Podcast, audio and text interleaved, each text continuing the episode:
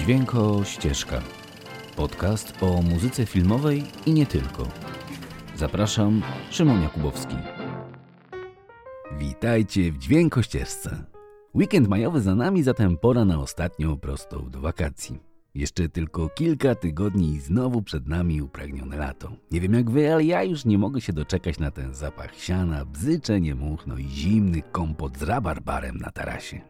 I przy okazji takiego oczekiwania na to skwarne i ciepłe słońce, które już niebawem będzie nam spalać skórę, film, którego akcja dzieje się właśnie nie inaczej, tylko latem. Nóż w wodzie Romana Polańskiego znieboje się powiedzieć jedną z najlepszych ścieżek dźwiękowych, jaka kiedykolwiek powstała w Polsce do filmu.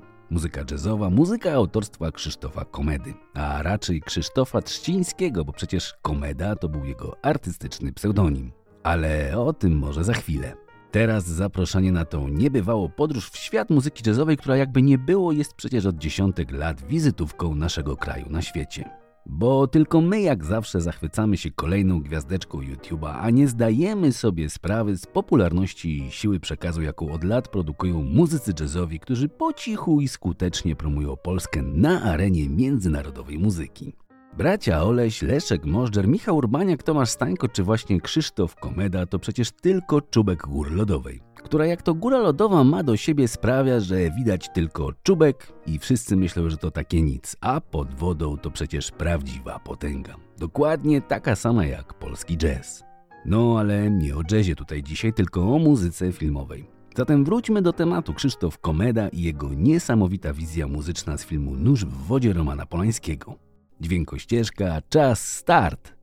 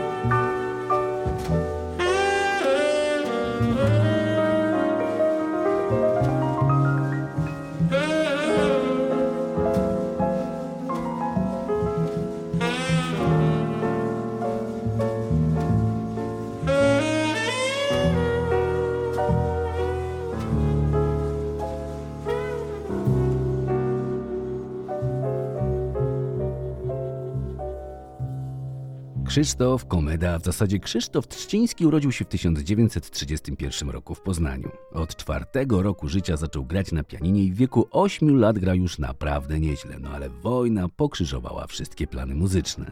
Wraz z rodziną wysiedlono go z zajętego Poznania i wyrzucono do Częstochowy, gdzie młody Krzysztof mieszkał do zakończenia wojny.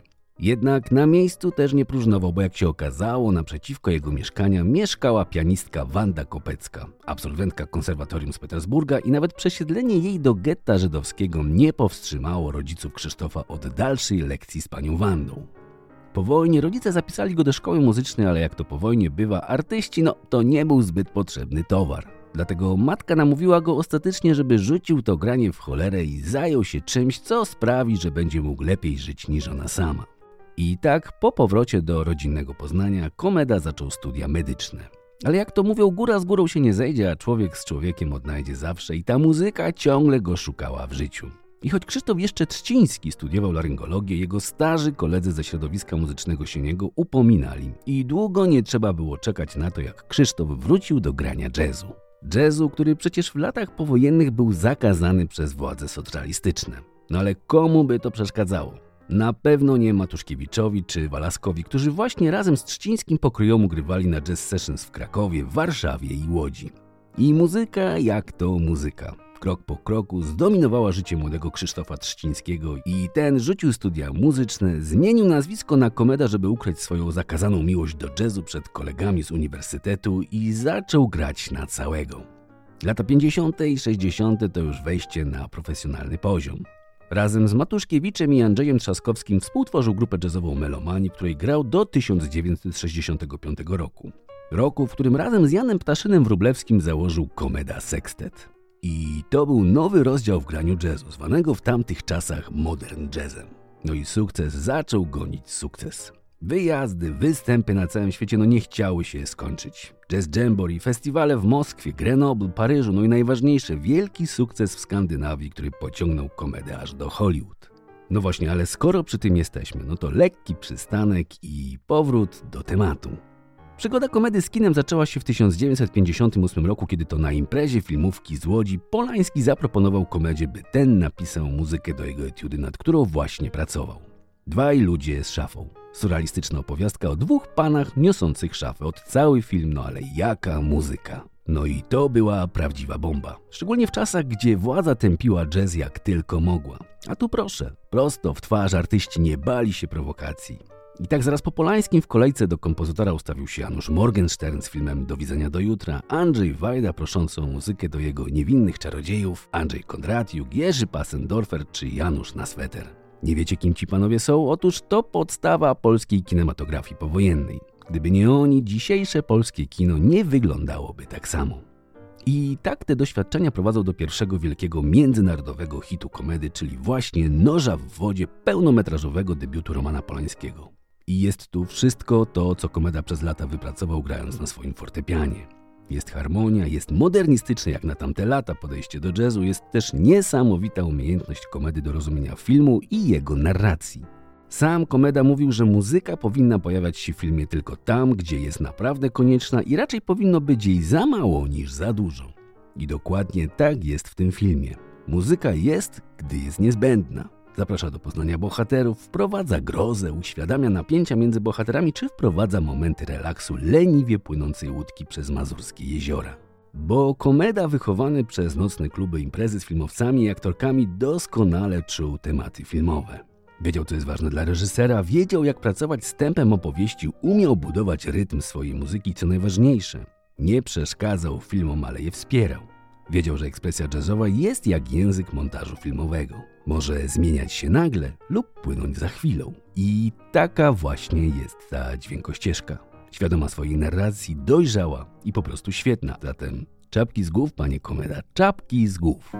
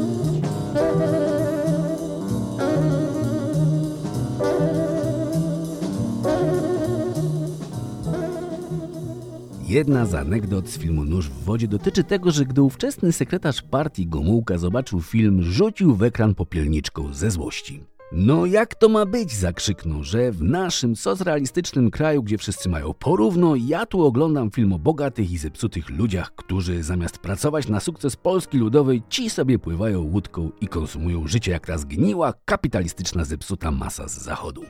No i daleko się nie pomylił. W końcu nóż w wodzie jest niczym innym jak właśnie taką prowokacją Polańskiego wymierzoną w politykę i warunki socjalne lat 60. Ale od początku. Film jest dramatem psychologicznym opartym na trójce bohaterów, którzy mierzą swoje poglądy, postawy i charaktery w trakcie jednego słonecznego dnia. Dziennikarz Andrzej z żoną wyjeżdżają na jednodniowy rejs jachtem na Mazurskie jeziora. Po drodze zabierają ze sobą autostopowicza, gołodupca, studenta i wolnego ptaka na takową wyprawę. Od kaprys bogaczy.